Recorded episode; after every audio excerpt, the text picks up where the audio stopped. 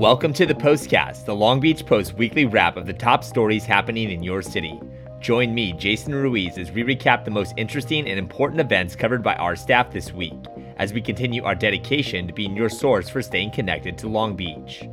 This week's episode, for the week of May fourth, is brought to you by the Port of Long Beach. Long Beach State Golf received exciting news Monday as junior Cassidy Teer became the first female golfer from the school to qualify for individual competition at the Division one Women's Golf Tournament in nearly ten years.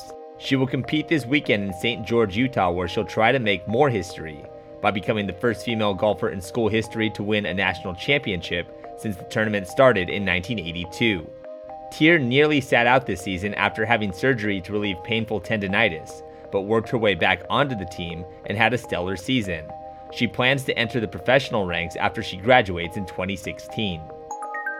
Rumors of the National Football League returning to Los Angeles have circulated for decades, but now with two proposed plans working their way toward approval, the city of Long Beach has made it clear which city it favors.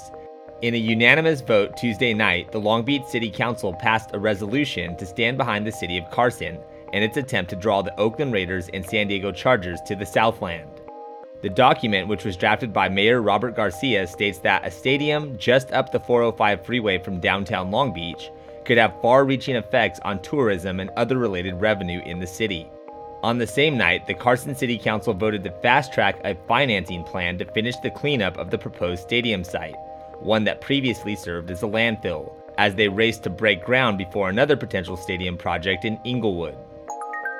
A North Long Beach man took to YouTube this week in an effort to identify the two men who made off with five exotic birds from his backyard in a brazen midday robbery.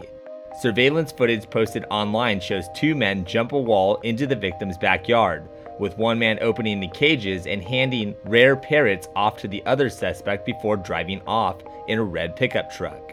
The Long Beach Police Department said that the investigation is still ongoing, and anyone with information regarding the theft should contact the department's burglary detail at five six two, five seven zero, seven three five one. The officer involved in last month's shooting of an unarmed teenager has been reassigned this week, according to a Long Beach Police Department spokesperson. The officer who shot and killed nineteen-year-old Hector Morejon April twenty-third has been put into a non-field position until the investigation of the circumstances leading up to the fatal encounter is completed. Despite numerous demands from Morejon's family, the identity of the officer has not been released, despite a two thousand fourteen ruling by the California State Supreme Court that said the name of officers involved in shootings are a matter of public record.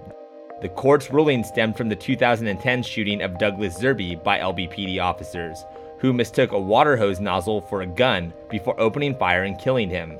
Morejon was fatally wounded after officers responded to an abandoned home in Cambodia town that was being vandalized.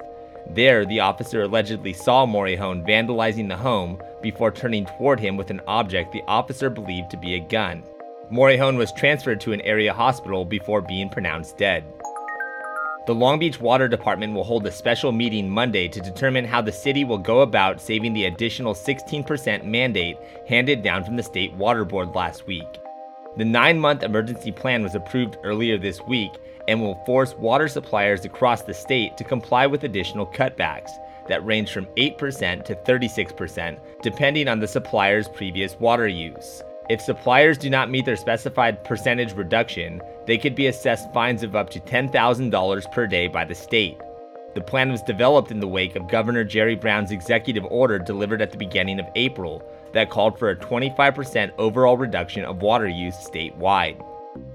For more information regarding coverage of these stories and more, visit our website at w w w dot l b post dot com, like us on Facebook, or follow us on Twitter and Instagram. Until next week, stay connected with your city. Stay connected with the Post.